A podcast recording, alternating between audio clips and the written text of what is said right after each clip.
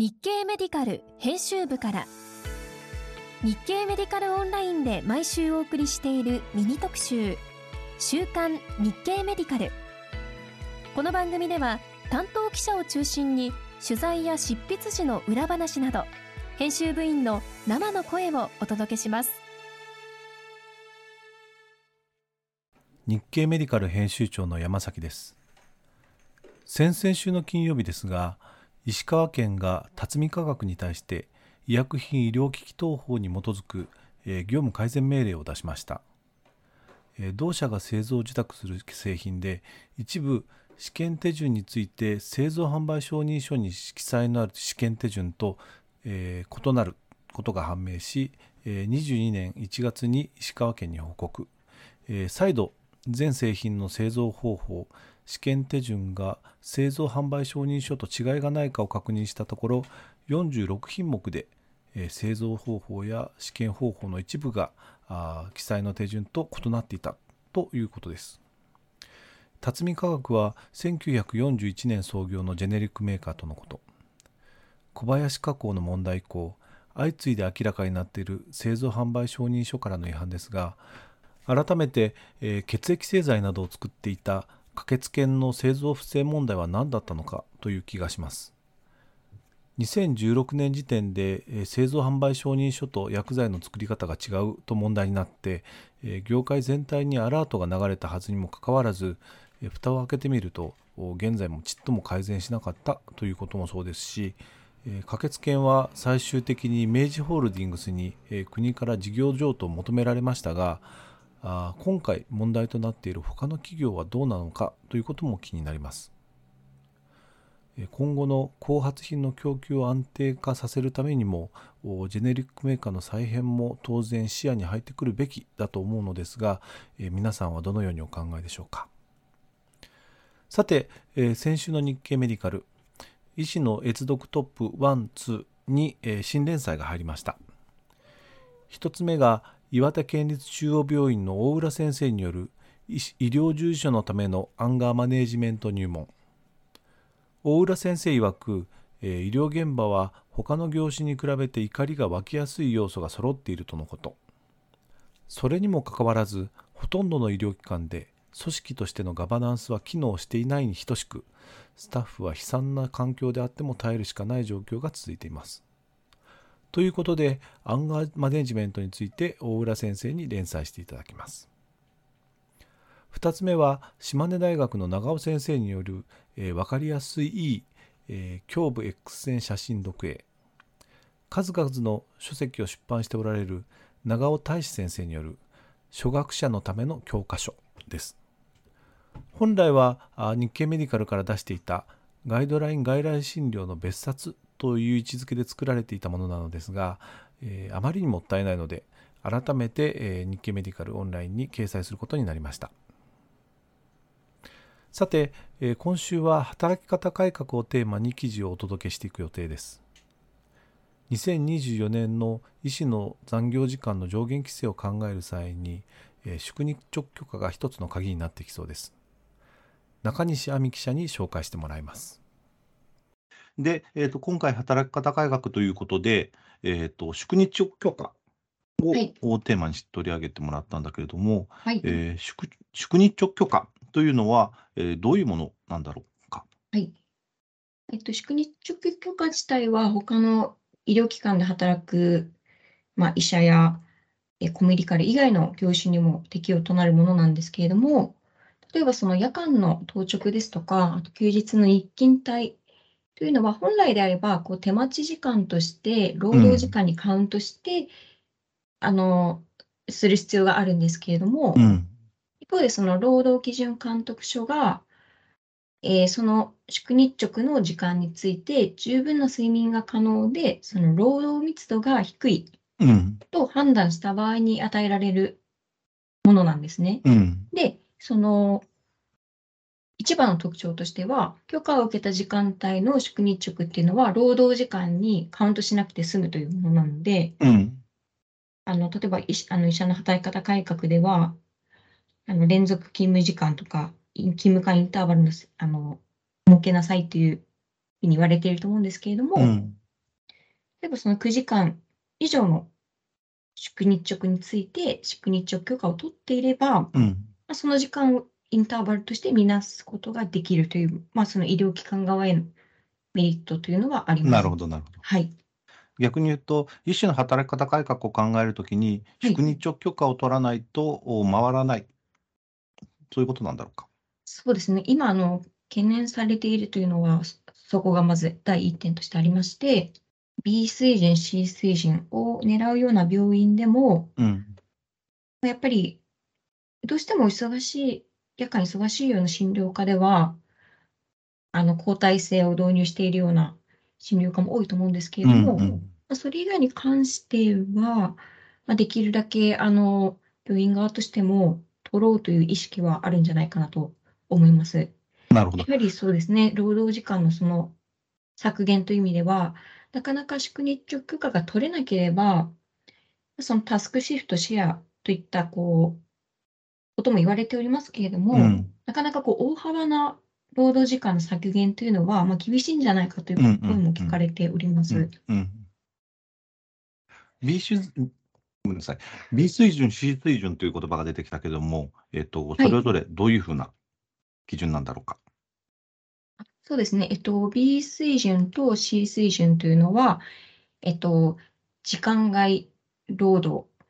が、その1860時間まで、まあ、認められますよという水準なんですけれども、年間のね。あ、そうですね、年間のですね。うん、えっと、B 水準というのは、その、あ地域においてですね、こう、悲観的な役割を担うような病院っていうのは、やはりその、それなりに患者さんも来るイメージがあると思うんですけれども、うん、そのまあいくつかの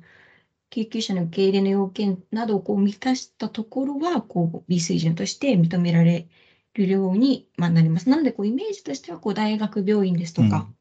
あ、それに、まあ、準じるような病院がこう取得を目指すようなイメージです。うん。うん、一方で、その C 水準というのは、集中的技能向上水準と言われていて、例えばその臨床研修医ですとか、こう選考医ですね、こう研修のプログラムに沿って、まあ、技能をこう習得しなければいけない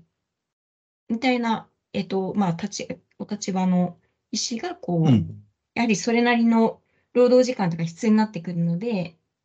まあ、目指す。研修のためにね。あそうですね。うん、というのがその B 水準、C 水準なんですけれども、うん、まあ、それ以外のあの、まあ、原則としては、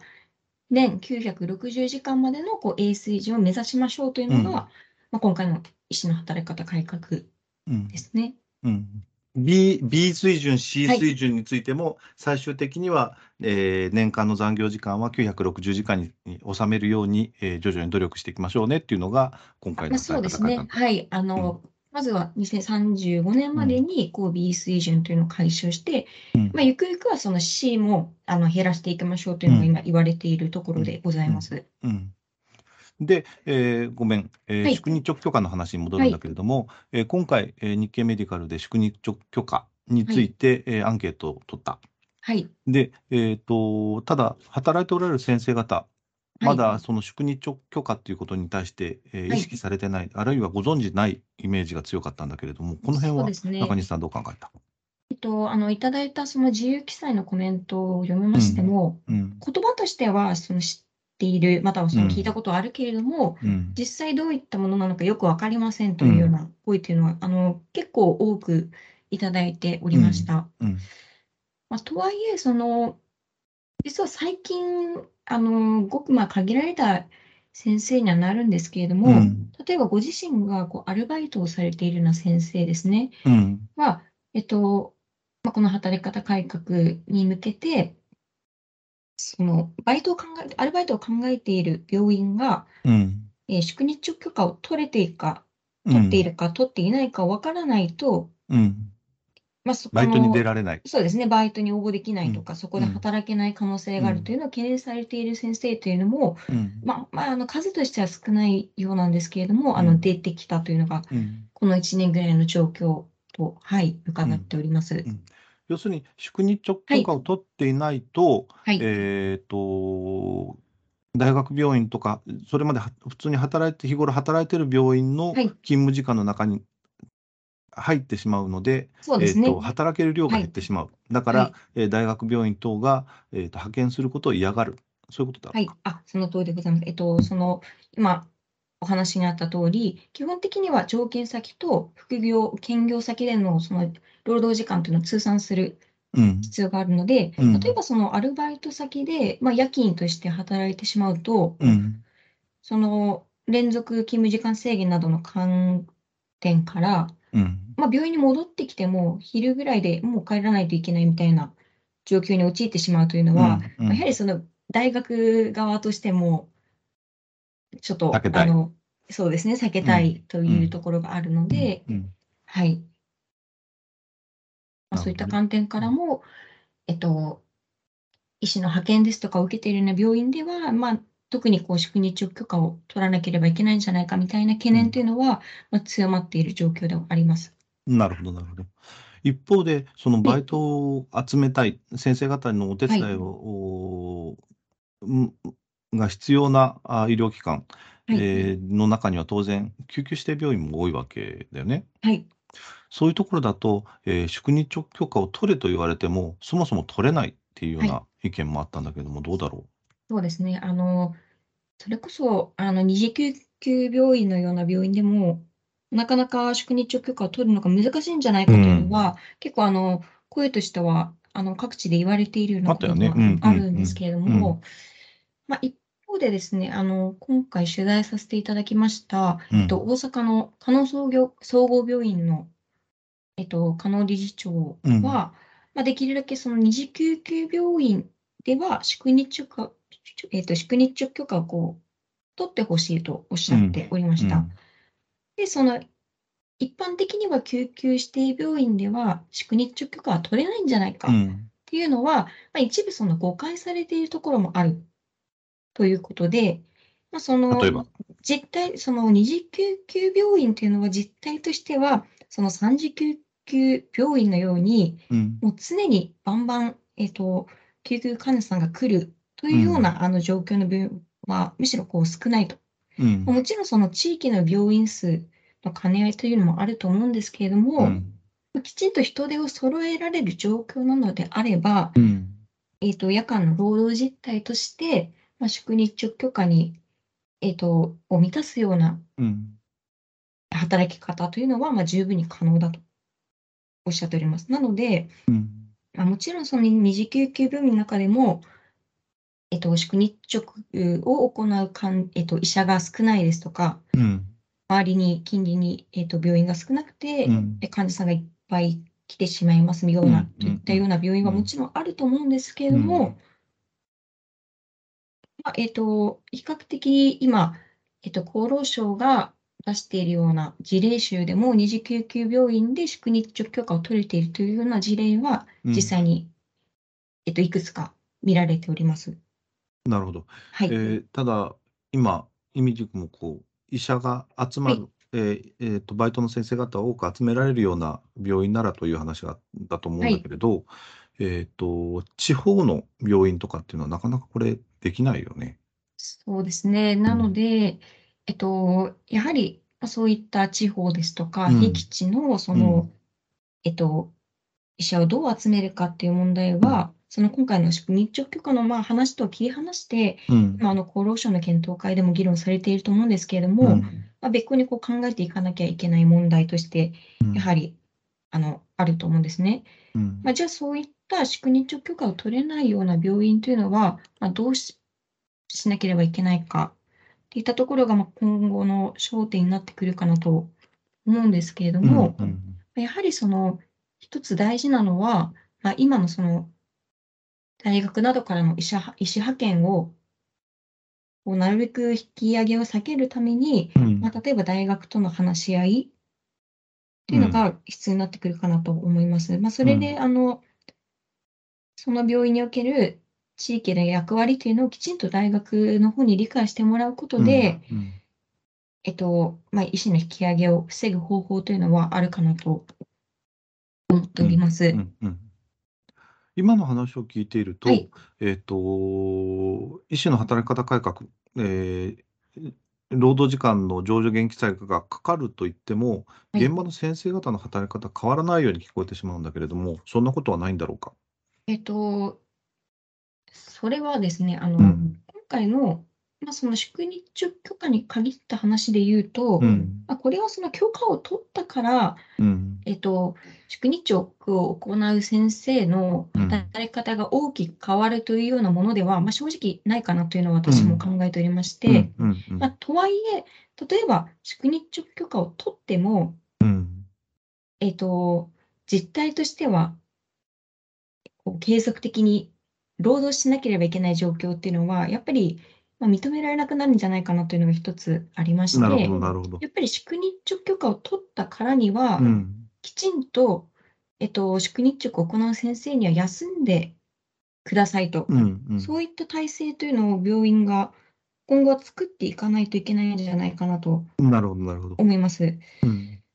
まあ、ただ、その許可を取ったからといって、えっと、宿日直え宿日直の実態そのものがまあ、大きく変わるものではないうん。で、確かにその、実際の働き方改革にやっぱりこう、沿っていくためには、まあ、タスクシフトですとか、うん。まあ、そういった、まあ、その他の何か方法も取り入れつつ進めていかなければいけないのかなと思います。なるほど。そうすると、宿日直許可を取るというのは、えー、これからうちはきちんと先生方の処遇を改善しますよっていう、えー、ある意味、ステートメントみたいなものになるそうですね、こう意思表示なんじゃないかなと思います。まあ、あの前提としてですね、これまでは、まあ、なかなかその宿日直許可を取っていない宿日直というのは、うん、実態がまあネ当直であっても、本来であれば、その時間というのは業務時間として見なさなければいけなかったけれども、うん、それをこうきちんとまあ行っている病院というのは、まあ、正直なところこう少なかったようですね。まあ、一方で、えーと、今後、まあ、多くの病院でそういった労務管理というのがきちんとされると、あの先ほど申し上げましたけれども、うんうん、まあ、そういった実態にそぐわない宿日直っていうのは、うんまあ、その実際の勤務医の先生の目と目というのも厳しくなってくると思うので、なかなかあの認められなくなるような状況はあるんじゃないかなと、今後できてくるんじゃないかなと思います。なるほど。えーまあ、2024年、えー、医師の時間外労働の条件規制があ適用されるタイミングまでもう2年、はい、ということなんだけど、はい、えー、今年来年というのは、もうちょっとバタバタしてくる、もうすでにバタバタしている。そうですね。えっと、まず一つとして、あの、B 水準、C 水準の指定を行う、うん、あの、評価センター、医療機関勤務環境評価センターというのが、うんうん、まあ、その、あの、今年の秋頃から、まあ、動き出すっていう話が出てきて、あの、前からあるんですけれども、となると、やはりその、今年の年末ぐらいからですかね、うん、こう、指定に向けて、実際にその労働時間短縮の取り組みっていうのがこう評価されるっていうのが始まってくるので、うん、まあ、来年のま前半ぐらいか、ちょっとわからあのそこははっきりと申し上げれない部分がありますけれども、うんうん、医療機関としてはこうバタバタと動くような状況はあるんじゃないかなと思います。なるほど。一方です。はい。あの B 水準、あの C 水準の医療機関でも、おえっと、来来春に向けて、えっと、いろいろと時間、えっと、勤務時間短縮に向けた動きというのが見えてくる、あるいはこうやっていきますよっていうような話が出てくる。じゃないかなと、あの、うん、考えております。うん、まあ、一方で、その、じゃあ、B 水準、C 水準を狙わない病院では、今のままでいいのかというと、そういうわけでもないく、うん、で、まあ、やっぱりその一つとしては、あの、今回のテーマである、こう、宿日直許可を取っていくっていう動きっていうのは、現にこの2ヶ月ぐらいでかなり加速している状況があるようなので、うんうん、まあ、そういった、えーと、許可の取得も含めて、まあ、どどの病院もこう動き出さなきゃ、えーと、今まさにですね、うん、動いていかなきゃいけない状況なのかなと思います。うん、これ、えー宿日直許可っていつぐらいまでに取らないとまずいものなんだろうか？えっとですね、P 水準、C 水準に関しては、その、評価センターで評価される際に、えっと、まあ、その宿日直許可の有無というのもチェックされて、その実態というのも見られるので、えっと、そういったあの特例水準、B 水準、C 水準を狙う病院では、申請に合わせたえっと、合わせて取得しなければいけないかなと思うんですけれども、うんそれ以外の病院に関しても、えっと、今ですね、実際、派遣を受けているような、医師派遣を受けているような病院では、大学からですね、あの、あなたの病院は宿日直許可を取っていますかみたいな調査が現に来始めているというか、うんそういった状況があるので、うん。そうですね、あのまあ時期としては、本当に今まさにと取得を考えているような病院では、うん。取っていかなければいけないし、うん。あの逆に取りやすいような状況というのも、そういったあの厚労省がですね、あの相談窓口というのを開設しておりまして、うんうん。取りやすい状況にもなってきているうん。というところがありますね。なので、うん。タイミングとしては、本当にあの今、取得に向けて動き出すというのがいいタイミングなんじゃないかなと考ん。えております。要するに、その医師の派遣を受けるって、医師、ここの、ここでの言うの派遣っていうのはアルバイトとかの話だよね。そうです。そうだよね。はい。だから、えっと、大学病院が、あーえっと、大学病院等が、えっと、自分のところから派遣できる、えーはい医者とその労働量を考える際に、えっと、宿日直許可を取っているというのが前提になるので、はい。えー彼らが B 水準、C 水準を取る前に、あそうですね。と、はい。派遣先のお労働状況というのは把握してなきゃいけない、いけないというこそうとだよね。ですね。そうすると、はい逆算すると、えーまあ、遅くとも年明けぐらいまでにはあ取れてないと、下手をすると派遣を止められる可能性がある。そうですね。あの、今、やはり、現時点でこう派遣の引き上げというのは、うんまあ、これまではこう懸念、懸念レベルで保っていたうんお話ではありますけれどうんも、うん結構現実化、現実的にそういった動きというのもまあ見えてきたかなというような状況が、あの、お話としてはありますので、うんあの、本当に今おっしゃっていただいた通り、うんまあ、遅くても年明けぐらいなのかなとなるほど。思っております。はい。これ、取るのってどれぐらい時間かかるの？えっとですね、あの、時間がかかるというのは、その準備を含めて、準備も含めて。えっと、その、例えば宿日直日誌とか、うん。えっと、その夜間のシフト表っていうのを、まあ、大体基本的には1ヶ月見せてくださいって言われるんですけど、うんうんまあ、労基によっては2、3ヶ月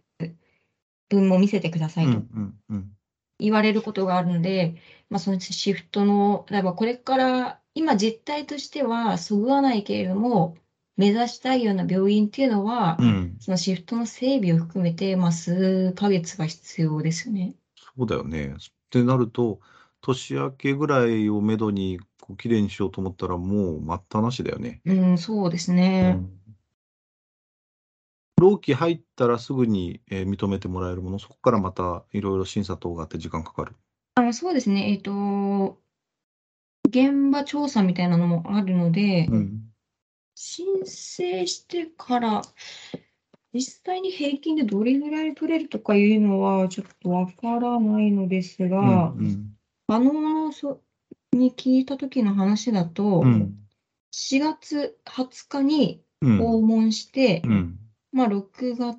5月17、6月8に取れたということだから、まあ、1ヶ月半ぐらい。仮に3ヶ月、えーとにえー、と出退期の日誌をつけるとして、えー、10、11、12じゃん、3ヶ月はい、だったら。はい。で、そこからあ申請して、年明けに申請になるよね、多分まあ、そうです1ね。だから月の。1月、2月とかですね。うんで、そうすると、えー1月半ばぐらいに申請すると、おーまあなんか2月末とかになっちゃうよね。うん、そうですね。結構しびれるね。うん、で、結構そのね7月の取材した時っていうのうは、ん。まだその中小病院ですね、特に。うんうんうん。では、あんまりこう、よくわかってませんみたいな。それこそ、あああいうところってこう事務長が対応するじゃないですか。うんうんうんうん。で、事務長もその、まあ、日頃の業務忙しい中で、うんなかなか宿日直許可の勉強、理解まではちょっと深められませんみたいな状況としてあると言っていたので、うん、まあ、もちろんその働き方改革に大きい病院だと結構取り組みが進んでたり、うん、それ専用のなんですかね、まあ、人っていうのが、取り組む人っていうのが配置されているから、まあ、そういった病院の方が初めから危機感を感じていて、なるほどね。あの、ちょっとよく分かってない、多分中小病院が、ああ、どうしようどうしようみたいな感じになってるのが、まあ、今と言えるのか、もうちょっと後なのか。でも、中小病院こそバイトなしには回らんよね。そうなんですよね。だから、うん、そうですね。そうするとなんか、年明けとかにまたすごいバタバタしそうだね。なんか、そんな印象がありますね。で、まあ、その、えっと、確かさ、えっと、3月ぐらいかな。あの、日英とか4病棟とかが、うんうん、えっと、宿日直許可基準を緩和してくださいみたいな要望書、厚労省に出してると思うんですけども、あれは、えっと、結局どうなったかというと、うん、その後ですね、労基の方でも結構取りやすくなったので、うん、で、例えばその週1じゃなくて週2の宿日直とかいうのもとあの認められるような状況が出てきたから、うん、まあまあ、その加納さん先生が言うには、今の基準のままで結構取りやすくなってるっていう話はあったので、うん、まあ、とはいまあ、とえ、はいえって感じですけど。うん、あとは、取りやすくなったってことは別にいい話ではないからね、働いてる先生方にとってはね。ね。うん、致し返しだの。うん、まあ、仮に取りやすくなってるとしても、で、えー、まあ、来年に間に合わないにしても、きちんとこう整備されるような話になっといてほしいな。えっと、整備されるというのは。うん。いやいや、あの、最終的にはその先生方の勤務時間が短くなるような方向に、えー、仕組み作りにして、